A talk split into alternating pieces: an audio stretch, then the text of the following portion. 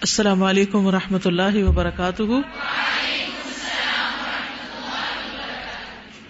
نحمد ونسلی علی رسول ہل کریم اما بعد، فاعوذ باللہ من الشیطان الرجیم، بسم اللہ الرحمن الرحیم، رب شرح لی صدری ویسر لی امری وحلل اقدتم من لسانی یفقہ قولی۔ قل هل يستوي الذين يعلمون والذين لا يعلمون واذا قيل انشزوا فانشزوا يرفع الله الذين امنوا منكم والذين اوتوا العلم درجات والله بما تعملون خبير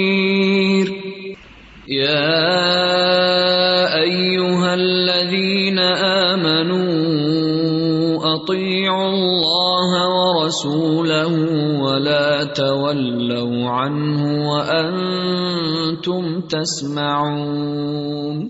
کتاب النکاح، باب تفسیر ترک الخطبتی باب پیغام چھوڑ دینے کی وجہ بیان کرنا. یعنی اگر کوئی پروپوزل بھیجتا ہے اور انسان اس سے اگری نہیں کرتا، تو بعد میں اس انسان کو وجہ بتانی چاہیے۔ کہ اس نے ایسا کیوں کیا؟ یعنی یہ آسن طریقہ ہے، تاکہ دوسرے کے دل میں بدگمانی جنم نہ لے۔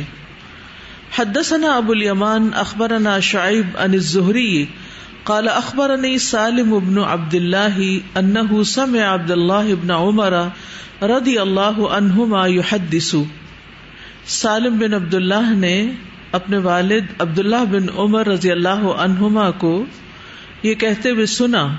یو وہ حدیث بیان کرتے تھے، ان عمر ابن الخطابی کہ عمر بن خطاب ہی نتا ایمت حفصت جب حضرت حفصہ بیوہ ہو گئی، قال عمر، تو عمر رضی اللہ عنہ نے کہا لقی تو ابا بکر کہ میں نے ابو بکر سے ملاقات کی، رضی اللہ عنہ فکل تو میں نے کہا، ان شئتا اگر تم چاہو، اگر تم پسند کرو انکاہ تو کا حفصہ بنت عمر تو میں حفصہ بنت عمر کو تمہارے نکاح میں دے دوں۔ فلبس تو لیا لیا تو میں کئی رات تک انتظار کرتا رہا۔ ثم خطبها رسول اللہ صلی اللہ علیہ وسلم۔ پھر پیغام نکاح بھیجا حضرت حفصہ کے لیے رسول اللہ صلی اللہ علیہ وسلم نے۔ فلقیانی ابو بکر تو ابو بکر رضی اللہ عنہ نے مجھ سے ملاقات کی۔ فقالا تو کہا ان لم یمنا ان ارجا کا کہ نہیں روکا تھا مجھے کسی چیز نے کہ میں تمہاری طرف پلٹ کر آؤں یعنی تمہیں جواب دوں ریپلائی کروں۔ فی ماں ارستا، اس معاملے میں جو تم نے پیش کیا تھا یا جو تم نے کہا تھا۔ اللہ مگر، انی قد علم تو میں جانتا تھا ان رسول اللہ صلی اللہ علیہ وسلم، کہ رسول اللہ صلی اللہ علیہ وسلم نے قد ذکر رہا اس کا ذکر کیا تھا۔ یعنی حضرت حفصہ سے نکاح کی بات کی تھی۔ فلم اکن لفشی سر رسول اللہ صلی اللہ علیہ وسلم۔ اور میں ایسا نہیں تھا کہ رسول اللہ صلی اللہ علیہ وسلم کا راز افشا کر دوں۔ ولو ترا کہا لقبل اگر آپ اس کو چھوڑ دیتے یعنی اس رشتے کو، تو میں قبول کر لیتا۔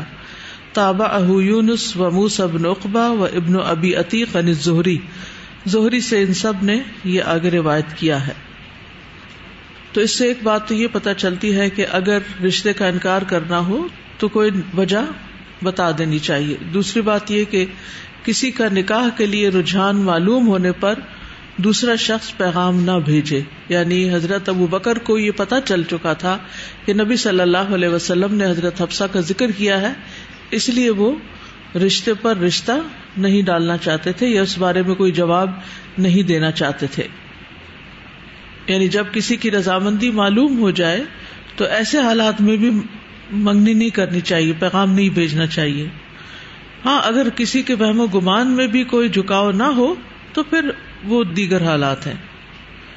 باب الخطبتی خطبہ نکاح کا بیان۔ یعنی عقد نکاح سے پہلے جو خطبہ پڑھا جاتا ہے۔ کبھی آپ کو اتفاق ہوا کوئی نکاح سیرمنی اٹینڈ کرنے کا؟ جس میں امام صاحب نے خطبہ نکاح پڑھا اور آپ نے سنا ہو۔ اب الحمد للہ جیسے مساجد میں نکاح کا رواج ہو گیا ہے اور اسپیکر پر خواتین بھی خطبہ سن لیتی ہیں۔ لیکن پہلے جب ہم چھوٹے تھے تو ایسا کوئی سلسلہ نہیں تھا۔ تو عموماً نکاح کی تقریب مردوں کے درمیان ہوتی تھی اور وہیں پر خطبہ پڑا جاتا اور وہیں پر ہی ایجاب و قبول ہو جاتا۔ اور ایک دو لڑکی کے رشتے دار مرد آ کر اس سے سائن کروا لیتے۔ حدثنا قبیصۃ، حدثنا سفیان عن زید ابن اسلم، قال سمعت ابن عمر يقول جاء رجلان من المشرق۔ ابن عمر کہتے تھے کہ دو شخص مشرق کی طرف سے آئے فخط تو ان دونوں نے خطبے دیے۔ فقال نبی صلی اللہ علیہ وسلم، تو نبی صلی اللہ علیہ وسلم نے فرمایا ان من البیان لسحرن، کہ بے شک بعض بیان جادو کا اثر رکھتے ہیں۔ یہ دو جو تھے، ان میں سے ایک کا نام زبرقان بن بدر تھا اور دوسرے کا نام امر ابن احتم تھا۔ یہ دونوں بنو تمیم قبیلے سے تعلق رکھتے تھے۔ نو ہجری میں مدینہ طیبہ آئے اور انہوں نے جو خطبے دیے، ان میں کمال درجے کی فساحت و بلاغت تھی۔ اور یہ اپنی ضرورت کے تحت نبی صلی اللہ علیہ وسلم کی خدمت میں حاضر ہوئے تھے اور حاجت پیش کرنے کے لیے انہوں نے خطبہ پڑھا تھا اور یہ اربوں کے ہاں ایک قدیم رسم تھی کہ جب کوئی ضرورت پیش آتی تو اس سے پہلے خطبہ پڑھا جاتا ہے اسی لیے خطبہ نکاح کو خطبہ حاجہ اصل میں کہا جاتا ہے خطبہ حاجہ یہ اربوں کی ایک قدیم رسم ہے لوگوں کے دلوں کو مائل کرنے کے لیے وہ خطبہ پڑھتے اور اسی لیے شاید عقد نکاح کے موقع پر بھی یہ خطبہ پڑھا جاتا ہے۔ تو امام بخاری نے یہاں اس حدیث سے یہ بتایا ہے کہ نکاح کے موقع پر بھی کوئی جاندار خطبہ ہونا چاہیے۔ یعنی صرف یہ نہیں کہ چند الفاظ ایسے ہی پڑھ دیے جائیں۔ ہاں تکلف اور بناوٹ نہ ہو، لیکن یہ کہ خطبے میں جان ہونی چاہیے۔ اور عقد نکاح کے وقت خطبے کا مقصد کیا ہے کہ لوگوں کے دل مانوس ہوں دو طرف کے لوگ بیٹھے ہوتے ہیں، لڑکی کی جانب والے بھی اور لڑکے کی طرف والے بھی، اور ان میں سے بہت سو کی بعض اوقات پہلی ملاقات ہوتی۔ تو اس میں لڑکی والے اور لڑکے والے دونوں الگ الگ خاندانوں سے تعلق رکھتے ہیں، اور وہ یعنی کہ پہلا موقع ہے کہ جب وہ اکٹھے ہوتے ہیں۔ تو ان کے دلوں کو جوڑنے کے لیے ضروری ہوتا ہے کہ وہاں کوئی ایسی اچھی بات کی جائے اور خصوصاً خطبہ نکاح جو ہے اس میں تقوا کی بات ہے تقوا کی بات کی جائے جس سے دل نرم ہو اور ایک اچھا آغاز ہو، ایک نئی زندگی کا لڑکے اور لڑکی کی، تو اس موقع پر یہ خطبہ پڑھا جاتا ہے۔ اور اس کے جو الفاظ ہیں اور ان میں جو آیات کا سلیکشن ہے، وہ بھی لوگوں کے دلوں پر ایک اچھا اثر ڈالتا ہے۔ اور اس میں معاشرتی زندگی کے اصول و ضوابط بھی بیان کیے گئے ہیں۔ سلا رحمی کے بارے میں بھی بات ہے، کولن سدیدہ کی بات بھی ہے۔ لیکن یہ یاد رکھیے کہ خطبہ نکاح کے بغیر بھی نکاح ہو سکتا ہے۔ بعض اوقات کوئی ایسی جگہ ہو سکتی ہے کہ جہاں کوئی مولوی صاحب یا کوئی ایسا شخص موجود نہیں ہوتا کہ جو خطبہ پڑھ سکے۔ تو اس صورت میں اگر کوئی خطبہ، یہ لمبا والا خطبہ نہیں پڑھ سکتا جس کو یہ سارا خطبہ یاد نہیں یا اگر ہے تو دیکھ کے پڑھ رہا ہے تو بھی کوئی بات نہیں، یا کوئی پڑھ ہی نہیں سکتا تو بھی نکاح ہو جائے گا۔ ٹھیک لیکن جو نکاح کا مصنون خطبہ ہے، اس کا ذکر مختلف کتابوں میں آتا ہے۔ میں تھوڑا سا اس کو دوہرا دیتی ہوں۔ ان الحمد للہ نحمد و نستعین و باللہ من شرور انفسنا و من اعمالنا۔ اس میں تھوڑے بہت الفاظ کا فرق بھی آتا ہے۔ من يهده الله فلا مضل له، ومن يضلله فلا هادي له واشهد ان لا اله الا الله واشهد ان محمدا عبده ورسوله. يا ايها الذين امنوا اتقوا الله حق تقاته، ولا تموتن الا وانتم مسلمون. يا ايها الناس اتقوا ربكم الذي خلقكم من نفس واحده وخلق منها زوجها وبث منهما رجالا كثيرا ونساء واتقوا الله الذي تساءلون به والارحام ان الله كان عليكم رقيبا. يا ايها الذين امنوا امنوا اتقوا الله وقولوا قولا سديدا. يصلح لكم اعمالكم ويغفر لكم ذنوبكم. ومن يطع الله ورسوله فقد فاز فوزا عظيما. تو اس کا مطلب ہے تمام تعریف اللہ کے لیے ہے۔ ہم اسی سے مدد چاہتے ہیں اور اس سے مغفرت کے طلبگار ہیں۔ اور ہم اپنے نفس کے شر اور اپنے اعمال کی برائیوں سے اسی کی پناہ چاہتے ہیں۔ جس کو اللہ نے سیدھی راہ دکھائی، اس کو کوئی گمراہ کرنے والا نہیں۔ اور جسے وہ گمراہ کر دے، اسے کوئی ہدایت دینے والا نہیں۔ اور میں گواہی دیتا ہوں کہ اللہ کے سوا کوئی معبود برحق نہیں۔ اور میں گواہی دیتا ہوں کہ محمد صلی اللہ علیہ وسلم اللہ کے بندے اور اس کے رسول ہیں۔ اے ایمان والو، اللہ سے ڈرو، جس کے وسیلے سے تم آپس میں ایک دوسرے سے سوال کرتے ہو۔ اور رشتوں کے توڑنے سے ڈرو۔ بے شک اللہ ہمیشہ تم پر پورا نگہبان ہے۔ اے ایمان والو، اللہ سے ڈرو، جیسا کہ اس سے ڈرنے کا حق ہے۔ اور تمہیں ہرگز موت نہ آئے، مگر اس حال میں کہ تم مسلمان ہو۔ اے ایمان والو، اللہ سے ڈرو اور بالکل سیدھی بات کہو۔ وہ تمہارے لیے تمہارے اعمال درست کر دے گا اور تمہارے لیے تمہارے گنا بخش دے گا۔ اور جو اللہ اور اس کے رسول کی فرما برداری کرے تو یقیناً اس نے بہت بڑی کامیابی حاصل کر لی۔ تو اس میں آپ دیکھیے جو اہم نکات ہیں اس خطبے کے، اس میں سب سے پہلے تو اللہ کی حمد ہے، اللہ سے استعانت ہے، اپنے مولا رب کریم سے مدد طلب کرنا ہے اور استغفار کرنا ہے اپنے گناہوں کی۔ ٹھیک ہے؟ اور اس موقع پر اللہ کی ہم کی خوشی کا موقع ہے، تو شکر گزاری کی بات ہے۔ اور انسان ایسے موقع پہ نروس بھی ہو رہا ہوتا ہے تو اللہ سے مدد مانگنی چاہیے اور اپنے اس موقع کی مناسبت سے اور ویسے اپنی زندگی میں جو گناہ ہیں، ان کے نتائج اور برے اعمال کے برے نتائج سے بچنے کے لیے اللہ سے گناہوں کی معافی مانگنا تاکہ ایک نئی زندگی کا آغاز اچھے سے ہو سکے۔ اور پھر اپنے نفس کے شر اور برے اعمال سے پناہ مانگنا۔ حقیقت یہ ہے کہ انسان کو باہر سے اتنی چیزیں نقصان نہیں دیتی جتنی اس کے اپنے اندر کی چیزیں نقصان دہ ہوتی۔ انسان کے دو بڑے دشمن ہیں۔ ایک اندر ہے، ایک باہر ہے۔ اندر اس کا نفس ہے۔ اور نفس جو ہے، ان نفس لمارا تم بسو نفس تو برائی کا بہت زیادہ حکم دیتا ہے۔ برا کرنے کے لیے اکساتا رہتا ہے۔ اور نفس کے شر سے پناہ مانگنے کے لیے کہا گیا۔ تو اگر انسان کا نفس اس کے کنٹرول میں ہو، تو شیطان کچھ بھی نہیں بگاڑ سکتا۔ جو باہر کا دشمن شیطان ہے، وہ کس پہ قابو پاتا ہے؟ اندر کے دشمن۔ اور اس طرح وہ اسے اپنے قابو میں لے کر اس سے خوب کھیلتا ہے۔ تو یہاں پر اپنے ہی نفس کے شر سے بچنے کی دعا کی گئی اور پھر برے اعمال سے پناہ مانگی گئی۔ وہ من سیاحت اعمال لینا ہم جب کوئی کام برا کر لیتے ہیں تو ہم یہ نہیں سوچتے اس کا نتیجہ بھی برا نکلنے والا ہے۔ اگر کوئی شخص کسی کو گالی دے تو جواب میں اس کو کیا ملے گا؟ مسکراہٹے دعا کیا ملے گا؟ جواب میں پھر ایک نہیں، شاید دو ملے۔ اور یہ بھی ہو سکتا ہے کہ صرف زبان سے نہیں، بلکہ ہاتھ بھی کسی کے اٹھ جائیں، اگر کوئی کسی کو اتنا غصہ دلا دے۔ تو جو شخص بد اخلاقی برتتا ہے، پھر وہ تیار رہے اس کے لیے کہ وہ اس کا سیٹ بیک دیکھے۔ وہ واپس اس پہ پلٹے گی۔ اسی طرح عام طور پر ہم گنا کب کرتے ہیں؟ جب ہم لوگوں میں پاپولر ہونا چاہتے ہیں۔ لوگ ہم سے راضی ہو جائیں، لوگ ہم سے خوش ہو جائیں۔ اور یہ بھول جاتے ہیں کہ اگر ہم نے اللہ کو ناراض کیا تو لوگوں کا تقرب نہیں ملے گا، کیونکہ ان کے دل اللہ کے ہاتھ میں اور ہم اللہ کو ناراض کر رہے ہیں۔ تو اس لیے بہت ضروری ہے کہ انسان برے اعمال سے بچے بھی اور برے اعمال کے برے نتیجے سے بچنے کے لیے بھی اللہ کی پناہ لے، اللہ سے مدد مانگے۔ اور ویسے بھی ہم جانتے ہیں کہ برے اعمال کے برے نتائج ہوتے ہیں۔ مما اصاب کم مصیبت فبما کسبت ایدیکم جو بھی مصیبت تمہیں پہنچی وہ تمہارے اپنے ہاتھوں کی کمائی تھی۔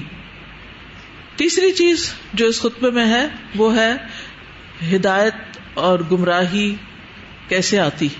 یعنی ہدایت کس کو ملتی؟ ہدایت اس کو ملتی ہے جس کو اللہ ہدایت دیتا ہے۔ اور اللہ کس کو ہدایت دیتا ہے؟ جو ہدایت چاہتا ہے۔ اور جس کو اللہ چاہتا ہے اپنی حکمت کے تحت، اپنے لطیف ہونے کے سبب، اس کو گمراہ کر دیتا ہے، بھٹکا دیتا ہے۔ تو اس لیے انسان کو اپنی عبادت کی توفیق، سیدھے رستے پہ چلنے کی توفیق، وہ اللہ سے مانگنی چاہیے۔ یعنی میں یہ دل ہوں جس کو اللہ ہدایت دیتے یعنی ہدایت توفیق۔ فلام اللہ تو اس کو شیطان اور نفس گمراہ نہیں کر سکتے۔ شیطان اور نفس قابو میں آ جائیں گے۔ میں تھوڑا سا خطبہ اس لیے ایکسپلین کر رہی ہوں، اکثر شادیاں ہوتی ہیں اور لوگ کہتے ہیں درس دے دیں شادی کا یا کچھ بتا دیں ہمیں، تو میں عموماً اسی موضوع پر بات کرتی ہوتی ہوں۔ اتنا جامع خطبہ ہے، کسی اور ٹاپک کی ضرورت ہی نہیں رہتی۔ کیونکہ اگر انسان کے اندر بیسک یہ کوالٹیز آ جائے اپنی خامیوں کو پتہ چل جائے، برے امال سے بچنے لگے تقوا آ جائے، خاندانی زندگی خود ہی ٹھیک ہو جائے۔ یہ جتنی خاندانی زندگی میں خرابیاں اس کی بنیادی وجہ یہ کہ نہ ہمارا عقیدہ توحید ٹھیک ہے اور نہ ہی ہم اپنے گناہوں کی طرف نظر ڈالتے ہیں۔ نہ اللہ سے مدد مانگتے ہیں۔ تو بیسک ٹریٹس ہی نہیں ہے ہمارے اندر زندگی بسر کرنے کے، تو پھر خیر کہاں سے آئے؟ اور پھر جس کو اللہ گمراہ کر دے، جسے یعنی وہ توفیق نہ دے، تو وہ اپنی عقل سے ہدایت نہیں پا سکتا۔ یا لوگوں کی نصیحتوں سے کوئی ولی، نبی اس کو ہدایت نہیں دے سکتا۔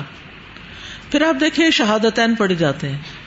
ایک ایمان کی تجدید ہے۔ اشد اللہ الہ الا اللہ و اشد اللہ محمد ابدو و رسول پھر اس کے بعد تقوا اور صلاح رحمی کی باتیں۔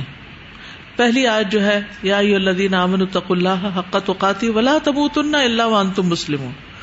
اب شادی کے بعد ایک نئی زندگی کا آغاز ہو رہا ہے، ساری زندگی مسلمان بن کے رہنا ہے، اسلام پر رہنا ہے۔ اور بہت سے لوگ اسی موقع پر پھسلتے ہیں۔ پہلے اچھے بھلے مسلمان بن کے رہ رہے ہوتے ہیں، شادی ہوتی ہے تو اپنا دین ایمان سب بیچ دیتے ہیں اور اپنے اصول ویلو سب قربان کر دیتے ہیں۔ یعنی شادی بھی ایک فتنا ہوتی ہے انسان کے لیے۔ انما اموالکم اولادکم آتا ہے اور ازواج بھی ایک جگہ آتا ہے کہ وہ تمہارے لیے فتنا ہے۔ یعنی ازواج لٹرلی یعنی انسان کے لیے دشمن کا کام کرتے ہیں اگر وہ سیدھے رستے پر نہ ہو اچھا بھلا ایک شخص نیک کام کر رہا ہوتا ہے اور ساتھی اس کو بٹکا دیتا ہے۔ بازو کا شیطان اس ساتھی کے ذریعے انسان پہ قابو پانے کی کوشش کرتا ہے۔ اور پھر دوسری آیت جو ہے یا الناس اتقوا ربکم الذی خلقکم من نفس واحدۃ وخلق منها زوجها نسل انسانی کی اصل ایک ہے۔ عموماً شادی کے موقع پر خاندان، برادری، ہم، تم، وہ سید ہے، وہ فلاں ہے، ان چیزوں کو بھی ختم کر کے رکھ دیا گیا تو تم سب ایک آدم کی اولاد۔ خلا کا کم من نفس واحد وہ خلا کا منہا اور انسان کا جوڑا انسان سے جن سے نہیں ہے، کسی اور حیوان سے نہیں۔ اور پھر وطخ اللہ الزی تسا بھی ولرحام ان اللہ کانا علیکم رقیبہ یہاں سلا رحمی کی بات کی گئی ہے۔ حدیث میں آتا ہے، ابن عمر سے روایت کہتے ہیں کہ جو اپنے رب کا تقوی اختیار کرے سلا رحمی کرے، اس کی موت میں تاخیر کر دی جاتی۔ اس کے مال میں اضافہ کر دیا جاتا ہے، اس کے گھر والے اس سے محبت کرنے لگتے ہیں۔ ٹھیک ہے؟ تو اب گھروں کے اندر محبت کیوں نہیں ہوتی؟ کیونکہ سلا رحمی نہیں ہوتی۔ سلا رحمی سے مراد یہ نہیں کہ لڑکی اپنے میکے کا ہی خیال رکھتی رہے ہر وقت۔ اور شوہر کے رشتے داروں کو پوچھے بھی نہ۔ یہ سلا رحمی نہیں ہوتی۔ دونوں ایک دوسرے کے رشتے داروں کو پوچھے تو وہ زیادہ محبت ڈالنے والی بات ہوتی ہے۔ دوسرے کے بارے میں زیادہ کیئر اور کنسرن شو کرے ان کی ضروریات کا احساس دلائے اپنے شوہر کو صرف اپنے بچوں کی ضروریات کا خیال نہ دینا اس کے بھائی کے بچوں کی بھی فکر کرے اور ان کی خیر و بھلائی اور ان کی فلاح و بہبود کے لیے بھی مشورے دیا کرے اور کچھ عملی طور پہ بھی کیا کرے پھر اللہ کی نگرانی کا احساس ہے، اللہ تعالیٰ رقیب ہے یعنی خوب خوب تمہارے سارے احوال سے واقف ہے، اس لیے جو جہاں ڈنڈی مارے گا، خیانت کرے گا، اس کو سب پتا ہے۔ اور پھر آخری آیت میں، یا الدین امن الطق اللہ وقول قول سدیدہ اے لوگ جو ایمان لائے ہو، اللہ سے ڈرو اور سیدھی بات کیا کرو۔ سب سے زیادہ ٹوسٹنگ کہاں ہوتی ہے؟ رشتے کے لین دین میں۔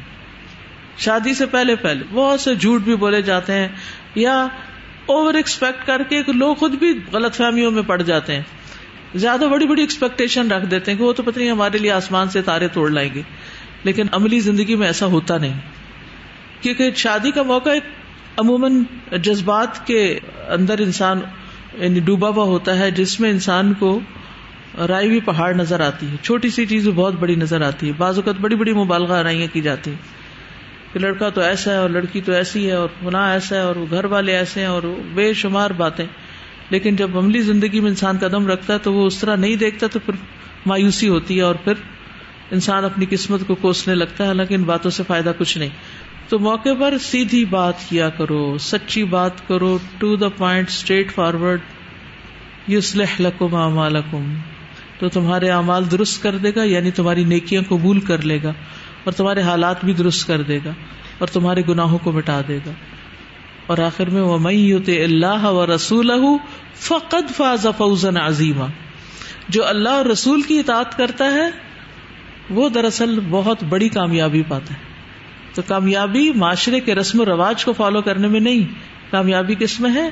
اللہ اور اس کے رسول کی مرضی کے مطابق زندگی بسر کرنے میں۔ یعنی جن کاموں کا انہوں نے حکم دیا ہے ان کو کر لینا اور جن کاموں سے انہوں نے روکا ہے ان سے رک جانا۔ اور فوزن عظیمہ کیا ہے؟ جنت الفردوس۔ آپ نے فرمایا کہ جو میری اطاعت کرے گا وہ جنت میں داخل ہوگا اور جو میری نافرمانی کرے گا اس نے انکار کیا۔ جی۔ استاذہ، خطبہ اتنا خوبصورت ہے اور اکثر ہم شادیوں پہ جاتے ہیں، کئی مرتبہ یعنی رشتے داروں میں بھی اور آگے پیچھے جو بھی لوگ شادیاں، ظاہر ایک سوشل ایسی چیز ہے کہ جانا آنا پڑتا ہے، لیکن اس سے بہت محروم ہے عوام۔ یہ تو تعلیم کا ایک بہت بنیادی چیز ہے اور گیدرنگ بھی اچھی خاصی ہوتی ہے۔ وہ لوگ بھی شادی پہ آئے ہوئے ہوتے ہیں جو عام طور پر نہیں آتے۔ اور دنیا کے ہر کونے سے رشتے دار جمع ہوتے ہیں شادی کے موقع پر۔ اس سے بہتر کوئی موقع نہیں ہوتا کہ جب لوگوں کو ایک اچھی نصیحت کی جائے۔ اور اس میں آپ دیکھیے کہ عموماً خطبہ ہوتا بھی تو افسوس کے ساتھ یہ کہ صرف برکت کے لیے چند آیتیں اچھی سی پڑھ لی جاتی ہیں that's it main main points ہیں اس میں یہ. توحید کا ذکر بھی ہے اخلاق کا ذکر بھی ہے اور باقی زندگی کی درستگی کا بھی.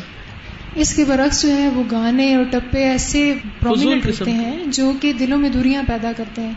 اس کی مجھے ایسی مثال نظر آتی ہے جیسے عید اس کی زیادہ اچھی ہوتی ہے جو عید کی نماز پڑھتا ہے خطبہ سنتا ہے. اور اس کے بغیر بھی لوگ عید کرتے ہیں۔ اسی طرح شادیاں ہیں۔